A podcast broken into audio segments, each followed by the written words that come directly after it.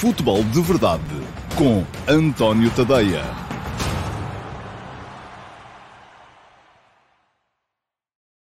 Ora, então, muito bom dia a todos e sejam bem-vindos à edição de 23 de março de 2021 do Futebol de Verdade.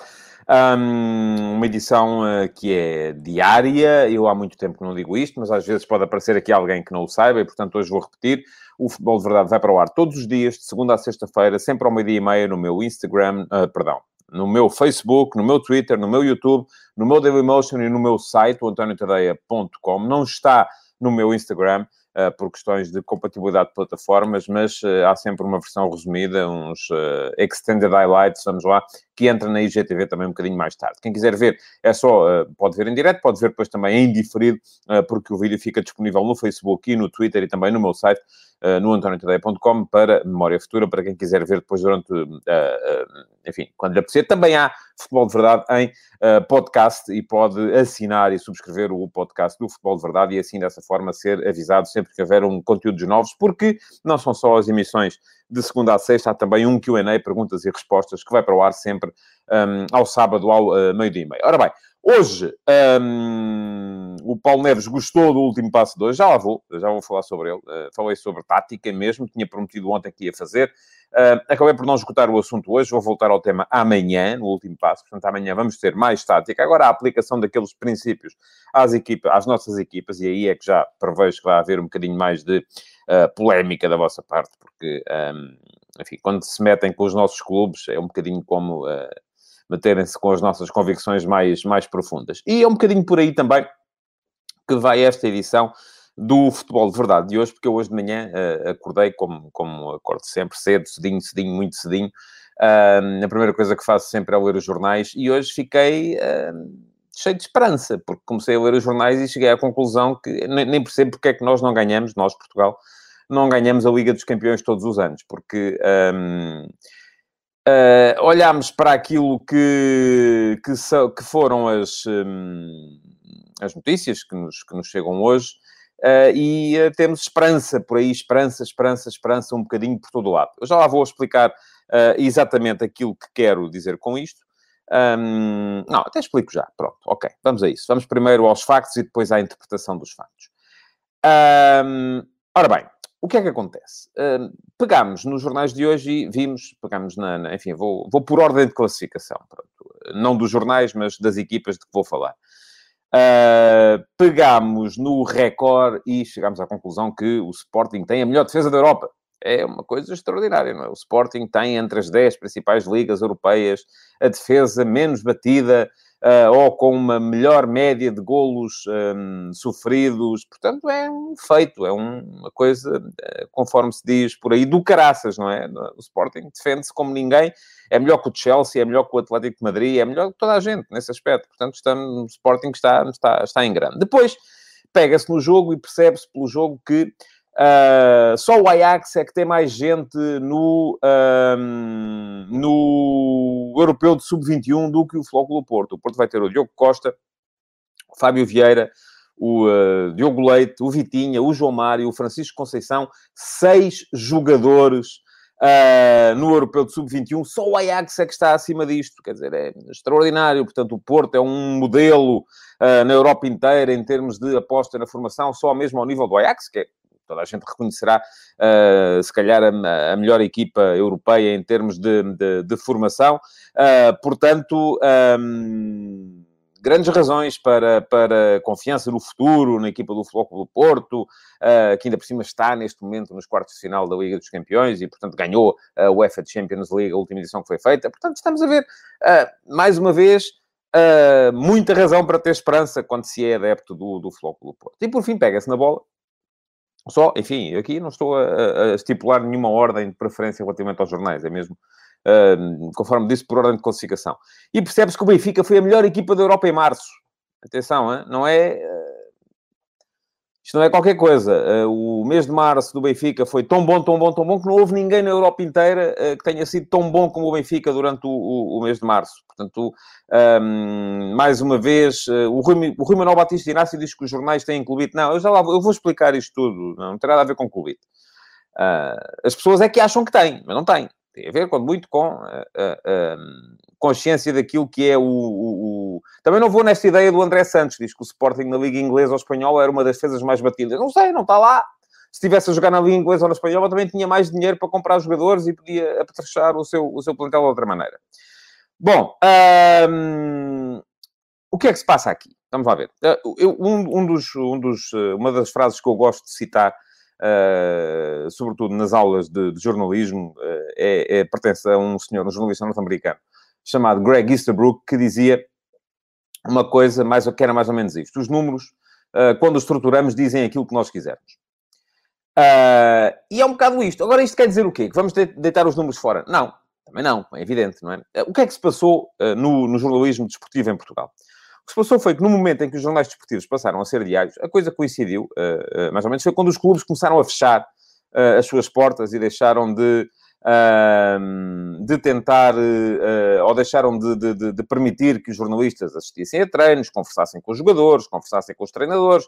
Portanto, juntou-se aqui, conforme se costuma dizer, a fome com a vontade de comer, não é? Que é, por um lado, necessidade de mais conteúdos, porque o público queria mais conteúdos, por outro lado, os clubes a fecharem o acesso aos conteúdos que havia até aí. E isto levou a uma necessidade de reconversão por parte dos jornais e dos jornalistas. Uh, e uh, quem, quem, leu o, o copy deste, deste uh, Futebol de Verdade viu que eu falei lá numa coisa que está entre aspas, que são os psicossomáticos. Eu achava muita piada esta expressão.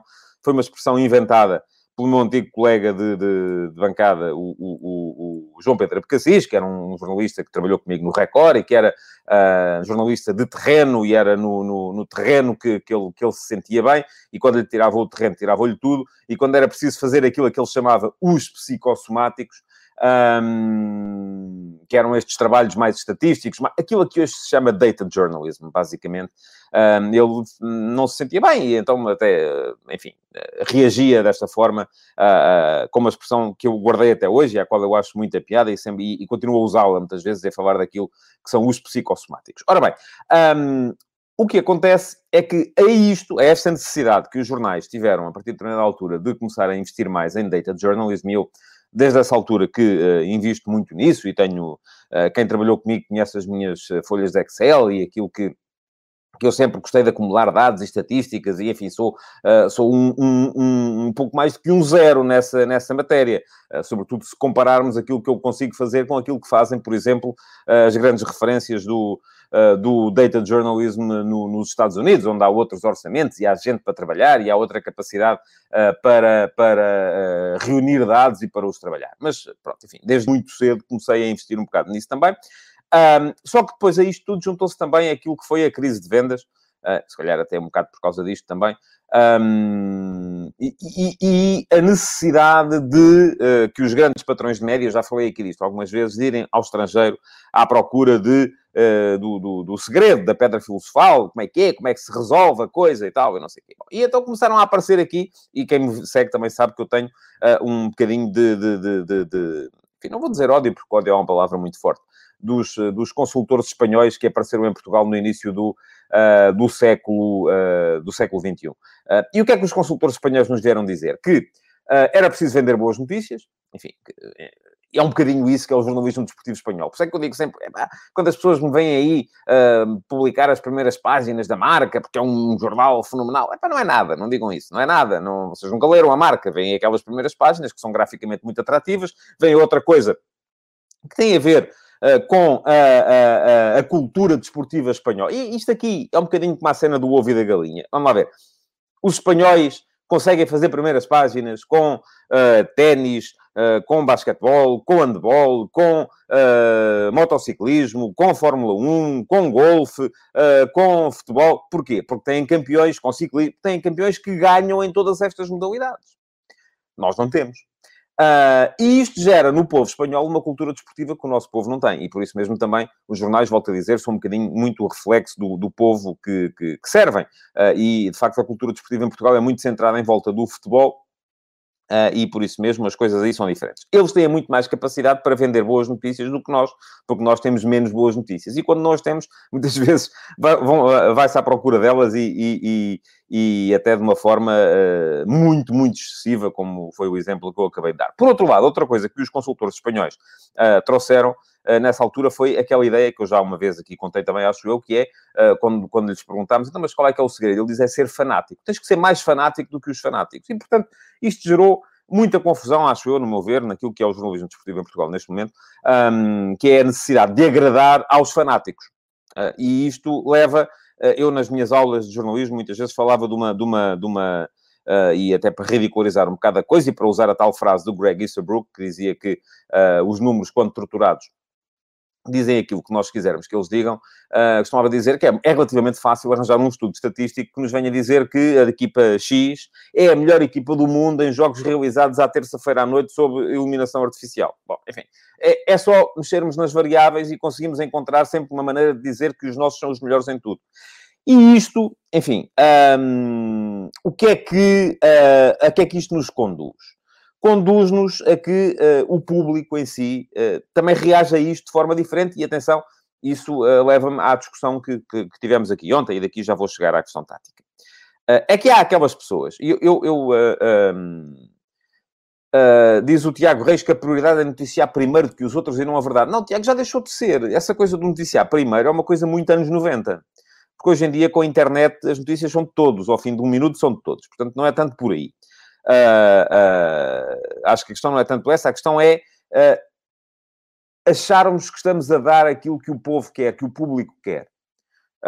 e isso vem dos tais consultores espanhóis e do excesso de, de, relevância que lhes foi dado. E o jornalismo espanhol, enfim, do meu ponto de vista, se me perguntarem, é pior do que o português, neste momento, em termos de jornalismo desportivo. Tem mais meios, de facto, tem mais meios. Um, diz o João Carvalho que isto traz à memória as capas de dois jornais desportivos, dando destaque a possíveis transferências do Benfica no dia em que Nelson Évora foi campeão olímpico. Olha, não sei, não me lembro, admito que sim. Uh, mas também, primeira coisa, João, não diga capas. Eu fico. Uh, é das coisas que me, que me vira do, do, avesso. Os jornais não têm capas, têm primeiras páginas. O que tem capas são os livros e as revistas. E depois.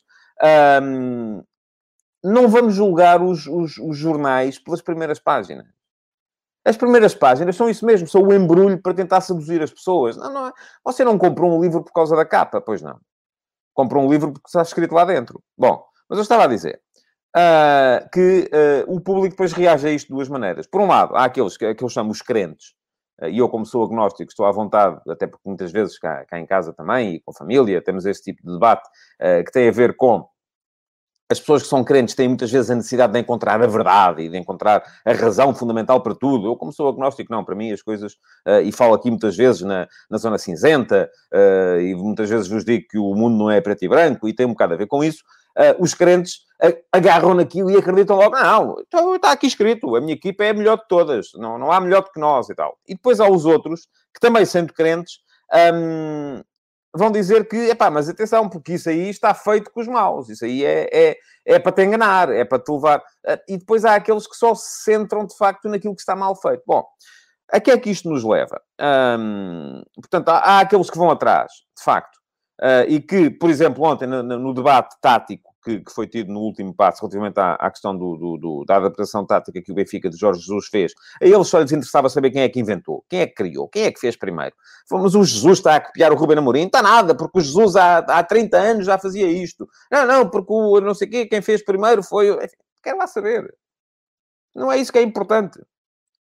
Uh, e depois há aqueles que uh, uh, rejeitam porque percebem aqui neste, nestes estudos estatísticos, vamos lá, algum in, intuito de, de, de manipulação.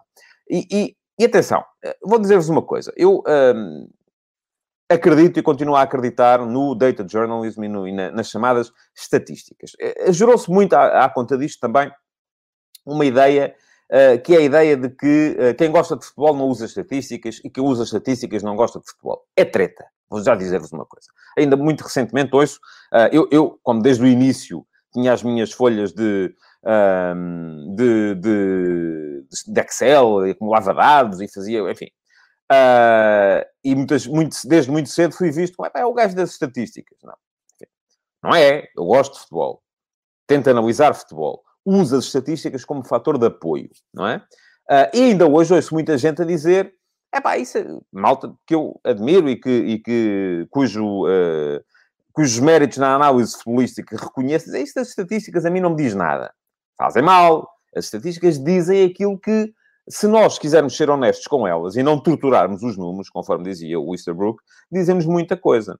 Só temos é que ir para elas uh, de, uh, e, e, com noção, não é? E, e, por isso mesmo, eu acho que uh, mais do que ir à procura de uma, de uma verdade absoluta, não é? De, de, de vamos aqui provar que o Clube X é o melhor de todos, não.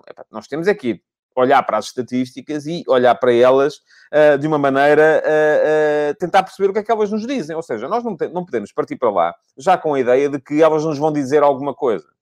Mas se elas nos dizem alguma coisa, temos que aprofundar e, de facto, chegar ao fundo da, da, da, matéria. Ora bem, é isso que eu tentei fazer e por isso o Paulo Neves há bocado me disse que gostou do último passo de hoje, com a tal questão dos, dos três centrais, ou do 3-4-3.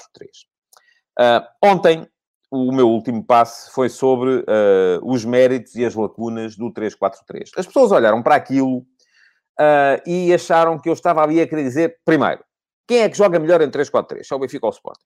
Segundo, quem é o treinador que trabalha melhor o 3-4-3? É o Jorge Jesus ou o Ruben Amorim? Terceiro, quem é que inventou o 3-4-3? Foi o Jorge Jesus? Foi o Ruben Amorim? Não foi nada o Ruben Amorim. Foi quem inventou, foi, enfim, lá para trás. Enfim. Ok. Uh, eu não queria dizer nada disso. Aquilo nem era uma crónica do jogo do Benfica. Nem era a tentativa de perceber quem é que era melhor. Porque, vamos lá ver, não estamos aqui a falar de verdades absolutas. Eu não sou crente, sou agnóstico. Eu quero lá saber quem é que é melhor. Não, não me interessa nada isso. Não é, não é isso que me motiva. O que me motivou a escrever aquele texto foi pura e simplesmente uma coisa. O Ruben Amorim, no sábado, e o Ruben Amorim tem usado este 3-4-3 sempre, desde o início da época, já o usava na época passada, não foi ele que inventou, o sistema dele é muito inspirado naquilo que é, por exemplo, o 3-4-3 da, da Atalanta, do, do Gasperini. Um, enfim, toda a gente vai buscar inspiração a qualquer lado, e eu amanhã vou, vou, vou provar isso, ou vou tentar provar isso, no, no, último passo da manhã, em que vou aplicar a questão dos princípios táticos às equipas que nós temos a jogar neste momento e perceber onde é que aquilo se começou a fazer. Bom, Uh, mas o Ruben Amorim, que tem usado sempre o 3-4-3, a seguir ao jogo do Sporting com Vitória, uh, falou daquilo que para ele é a grande vantagem daquele sistema, ou da linha de 5 atrás. Um, e também disse, mas atenção, porque também tem lacunas, ah, e eu não vou dizer quais são, porque os treinadores adversários sabem quais são, enfim, não falou, não disse, e eu tentei explicar quais eram as lacunas. E curiosamente, isto aconteceu numa semana em que o Benfica de Jorge Jesus ultrapassou o Sporting Clube Braga uh, do Carlos Carvalhal, mudando do 4-4-2 que o Jorge Jesus tem usado quase ininterruptamente nos últimos 10 anos, e ganhando títulos com esse sistema, para um 3-4-3 semelhante ao 3-4-3 que o Sporting tem vindo a usar. Achei que, enfim, é, daquelas é daqueles passos que é só empurrar. Tá? Enfim, se as pessoas não olharem para isto sob a perspectiva da clubite, infelizmente, aquilo que as pessoas querem ver sempre é mas o que é que ele está a dizer? Que o Sporting é melhor que o Benfica? Que o Benfica é melhor que o Sporting? Não, mas que o Jesus é melhor que o não sei Não, não estou a dizer nada. Estou só a explicar. Estava a falar de sistemas. Foi isso que me motivou. Enfim, a questão foi polémica. Houve muitos uh, comentários, uh, respostas, contra-respostas. Uh, há ali coisas que não, não nos enobrecem nem a mim nem a vocês e por isso mesmo hoje resolvi voltar ao tema e explicar a questão tática, recorrendo àquilo que foi, aquilo que eu fiz no último confinamento, está agora a fazer um ano, não havia futebol para ver, tinha tempo, inclusive o futebol de verdade foi interrompido, precisamente porque não havia futebol, não havia atualidade, e como tinha tempo, resolvi ver todos os jogos na íntegra do Mundial 74. e foi uma lição para mim, porque acho que foi eu acho que foi o Mundial mais rico, o último Mundial verdadeiramente rico do ponto de vista tático. Uh, aí está, diz o Luís Manuel, acho que o Benfica tem três centrais melhores que o do Sporting. Está bem, Luís, pronto. E há de haver quem ache o contrário, pronto, certo.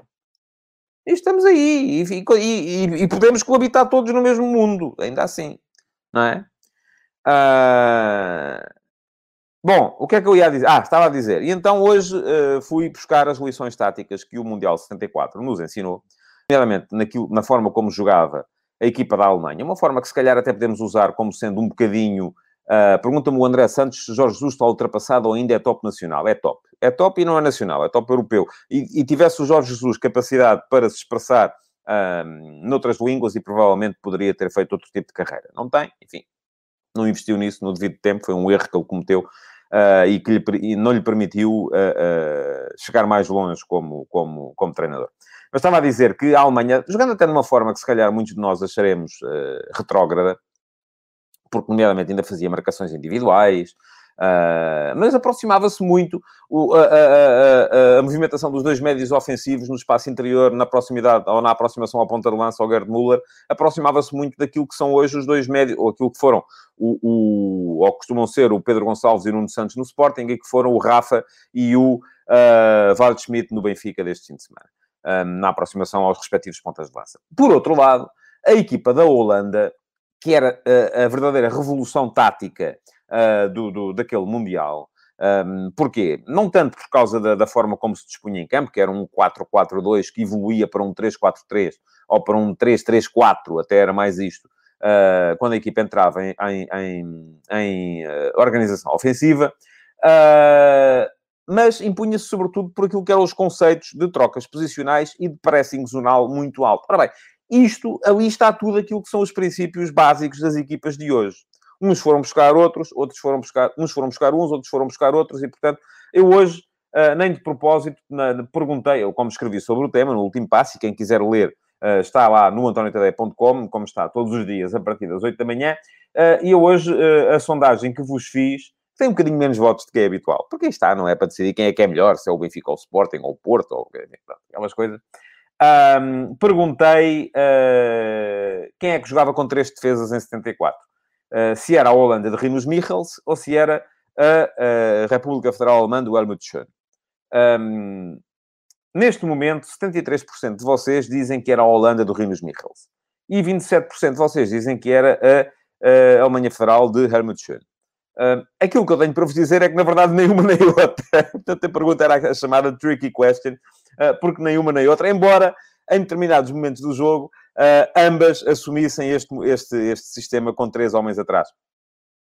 Uh, diz o Luís Manuel, e é verdade, o Real Madrid foi pentacampeão. Eh, penta? Foi? Não, acho que não.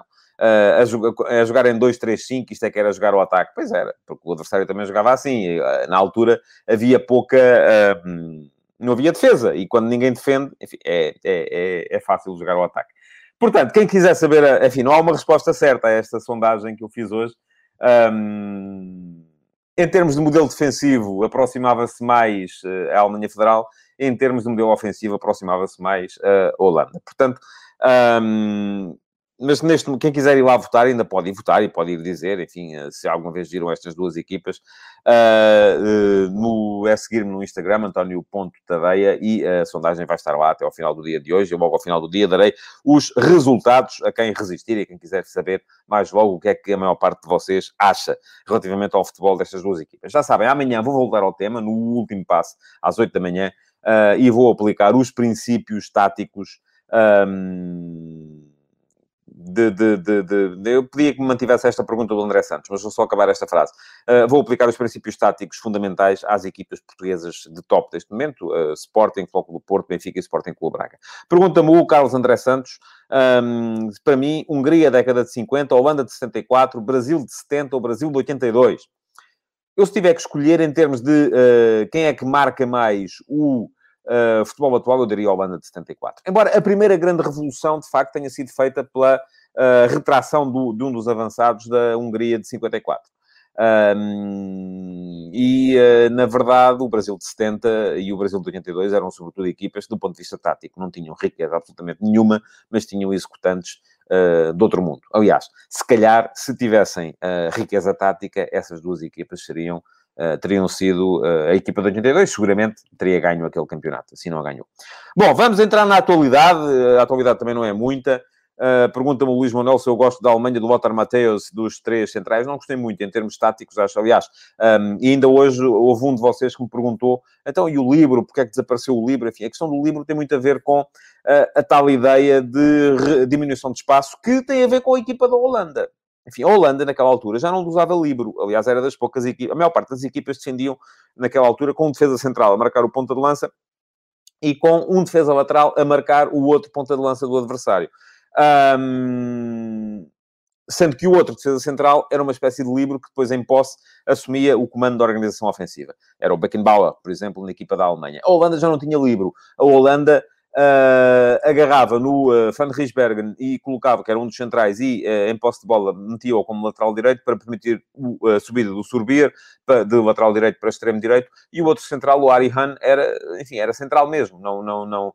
Porquê? Porque a ideia era reduzir os passos que o adversário tinha para jogar. E reduzindo o espaço, não há cá, é, é, é, só se pode jogar com uma coisa. A linha de fundo fica sempre no mesmo sítio, o que pode mudar é o sítio onde, onde está o penúltimo defesa, onde se coloca a linha de fora de jogo. Portanto, jogar com o livro é dar mais espaço ao adversário, daí que hoje em dia uh, ninguém joga com o livro e essa Alemanha, do ponto de vista tático, para mim já era uma Alemanha um bocadinho um, ehm, retrógrada em termos de organização. Ganhou na mesma um campeonato, porque, enfim, tinha jogadores melhores do que os outros também, mas uh, não, não era uma equipa que, do ponto de vista tático, me parecesse uh, sequer minimamente evoluída. Bom, vamos entrar na atualidade, porque queria falar-vos aqui Uh, e, e, para um, também gostei muito do, do Saki de, de, de, do Milan de Saki, é a equipa que marca a minha entrada no, no mundo do futebol como jornalista. Uh, é a equipa que me inspira no início da minha, da minha carreira, embora seja uma equipa muito inspirada também uh, na defesa zonal, que é levada para a Itália pelo Nils Didorm, o, o, o sueco que treinou, por exemplo, a Roma, e Uh, e também pela Holanda de Rinus Michels, uh, na, na, na, forma em que metia o pressing também nessa, nessa defesa zonal. Bom, e a dizer, atualidade, uh, porque prometi que vos falava disto também, no, na renovação de Otávio. Já alguém aqui me veio chamar a atenção que eu, desde o início da época, ando a dizer que o Otávio vai renovar. Era aquilo que eu achava. Enfim, podia estar enganado aqui, limita-me a dar um palpite. Aquilo que eu disse na altura, e mantenho, é que uh, se o Otávio fosse inteligente, renovava. E, pelos vistos, ele é inteligente. Porquê? E digo a mesma coisa relativamente ao Marega. Um, porque o Otávio e o Marega, uh, enfim, embora o Otávio, provavelmente mais do que o Marega, pudesse vir a conseguir uh, colocação numa equipa de top uh, num dos principais campeonatos da Europa, mas não seria nunca indiscutível. o Marega nem colocação, com certeza, conseguirá.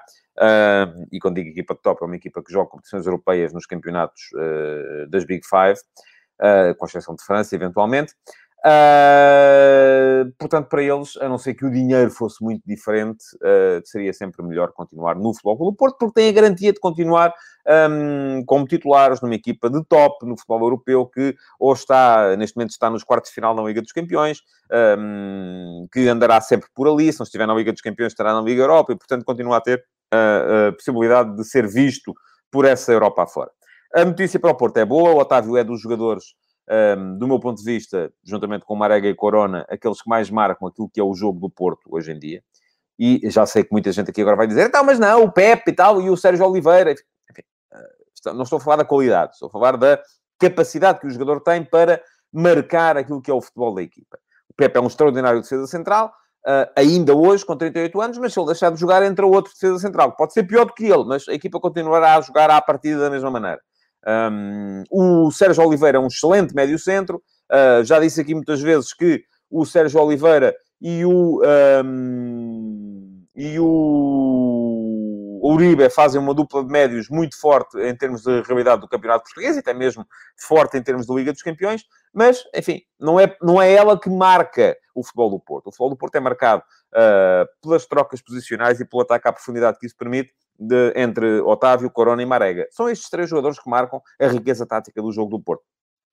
E amanhã vou explicar isso melhor. Portanto, excelente notícia para o Porto, a renovação uh, do Otávio, porque é um jogador pela capacidade defensiva, pela capacidade, pela inteligência tática, pela forma como uh, consegue fazer ali três ou quatro papéis dentro de campo. Um, marca o futebol da equipa. Quanto ao Sporting, uh, diz o um, Diz, por exemplo, o Jornal do Jogo hoje que o Inter quer 10 milhões de euros uh, pelo, pelo João Mário.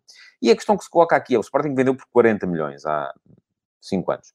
Uh, se fará sentido recuperar e investir tanto no jogador? Porque, eh, vamos lá ver, o João Mário é um jogador muito forte na equipa atual do, do, do, do, Sporting, é um jogador muito importante na equipa atual do Sporting. Será que pode ser substituído sem perda de qualidade, por exemplo, pelo Daniel Bragança? Uh, o Sporting ainda agora está a viver o rescaldo daquilo que foi a aposta de Ruben Amorim no uh, Dário Essugo, um menino de 16 anos, uh, na, na, equipa, na equipa principal, no jogo contra o Vitória. Jogou 5, 6 minutos, mas pronto, é uma aposta que o Sporting tem. Um, portanto, fará sentido ir gastar 10 milhões uh, num jogador que voltou, teve impacto, é importante na forma de jogar do Sporting, mas por exemplo, não foi convocado para a seleção agora pelo, pelo Fernando Santos. Enfim, eu acredito que sim, se houver esse dinheiro, sim, claro que sim. Um, porquê? Porque João Mário, sendo um jogador que tem cultura de clube, um, já não será com certeza uma aquisição para vender mais tarde, será uma aquisição para ter o jogador uh, e uh, uh, ficar com ele e construir em volta dele e acredito que isso é, é, é, positivo. E é um bocado esse o projeto do Sporting neste momento, é fazer crescer os meninos à volta do, do, do, do João Mário uh, e de outros jogadores mais, mais experientes, sendo que o João Mário, de todos, seria aquele que uh, acumularia cultura de clube uh, com experiência. Porque se formos a ver depois Coates, enfim, veio mais tarde. o, o mas enfim, já tem alguma cultura de clube, mas não é formado ali. Uh, a mesma coisa para o uh, Luís Neto, a mesma coisa para o Fedal, a mesma coisa para o Adam. Enfim, são jogadores que uh, são experientes, mas não têm cultura de clube. O Luís Manuel diz que não acha o João Mário insubstituível, eu também não acho, aliás, não há insubstituíveis em equipa nenhuma, Uh, mas acho que se houver esse dinheiro, acho que sim. Uh, não, não, não vejo nada contra a ideia de se. Aliás, acho que é preferível o Sporting gastar 10 milhões no João Mário do que ir buscar dois ou três jogadores por 3 ou 4 milhões cada um e depois, ao fim de seis meses, estão todos dispensados ou empandeirados daqui para ali ou para lá. Bom, quanto ao Benfica, porque foi um bocadinho à volta dele que se fundou o Renascimento neste tal mês de março. Benfica, já, já vimos aqui a melhor equipa da Europa no mês de março. Um, é um bocado o Seferovic, não é? Aquilo que foi a aposta finalmente em Seferovic e finalmente também outra coisa que eu vinha dizendo desde o início da época, porque é muito complicado o Benfica jogar com Seferovic e Darwin. São dois jogadores que jogam um ou jogam outro. Depois o segundo avançado, uh, se for em 4-4-2, ou, enfim, ou mesmo em 3-4-3, como jogou neste fim de semana, lá estava o Rafa, que é um extremo de, de origem, uh, mesmo a jogar um bocadinho mais por dentro, e lá estava o Waldschmidt, tem que ser um jogador com outro tipo de movimentações, não podem ser dois jogadores um, iguais, ou parecidos, ou com as mesmas características, como uh, o uh, Seferovic e o Darwin. Portanto, muito bem o Seferovic, já está lá em cima do, do Pedro Gonçalves na lista dos melhores marcadores do, do campeonato, está a responder, não é um jogador fenomenal em termos de finalização, não, não é, mas é um jogador com uma movimentação uh, extraordinária e em termos de uh, finalização, afinal de contas, vai saber, não é tão pior assim, uh, se calhar, do que o Darwin Nunes, se calhar até é melhor e por isso mesmo neste momento está como titular. E Darwin Nunes, grande aposta de mercado no início da época, está a amargar no banco. Vamos a ver até que ponto é que o Benfica consegue ainda aproveitar as uh, capacidades do, do, do uruguaio, que ainda por cima agora vê-se privado de seleção, pode ficar a trabalhar um, no, no clube para melhorar não estou convencido que, uh, neste momento, seja melhor para o Benfica ter o Darwin em vez do Seferovic no 11 inicial. Portanto, uh, uma, um elogio aqui para o Seferovic, para aquilo que foi a perseverança de um jogador que no início da época era dado como dispensável e que neste momento é um jogador fundamental na produção ofensiva da equipa do Benfica. E pronto, já sabem, quem quiser votar na questão tática que está na, na, na sondagem do Instagram hoje é seguir-me, António, António Ponto Tadeia, no Instagram. Uh, todos os dias uma sondagem para vocês poderem dar a vossa opinião relativamente à questão que está latente no último passo, que é o texto que é publicado às 8 da manhã. Quanto ao futebol de verdade, volta amanhã. Uh, amanhã falarei mais de seleção. Vi que havia aqui muitas perguntas hoje sobre a seleção. Amanhã cá estarei para uh, responder algumas delas, com certeza, se elas forem repetidas, porque ainda não estou propriamente em modo de seleção. A seleção joga amanhã uh, contra o Azerbaijão, em Turim primeiro jogo da campanha de qualificação para o Campeonato do Mundo de 2022. Uh, ah, é para ganhar, naturalmente, mas amanhã cá estarei para falar desse jogo e dos outros que se seguem contra a Sérvia e o Luxemburgo nesta jornada tripla uh, do mês de março. Bom, muito obrigado por terem estado aí desse lado. Então, resta-me pedir-vos que partilhem, uh, coloquem o vosso like e continuem a deixar comentários e perguntas, porque elas podem ficar ainda para o QA do próximo sábado. Então, até amanhã. Futebol de Verdade, em direto de segunda a sexta-feira, às 12h30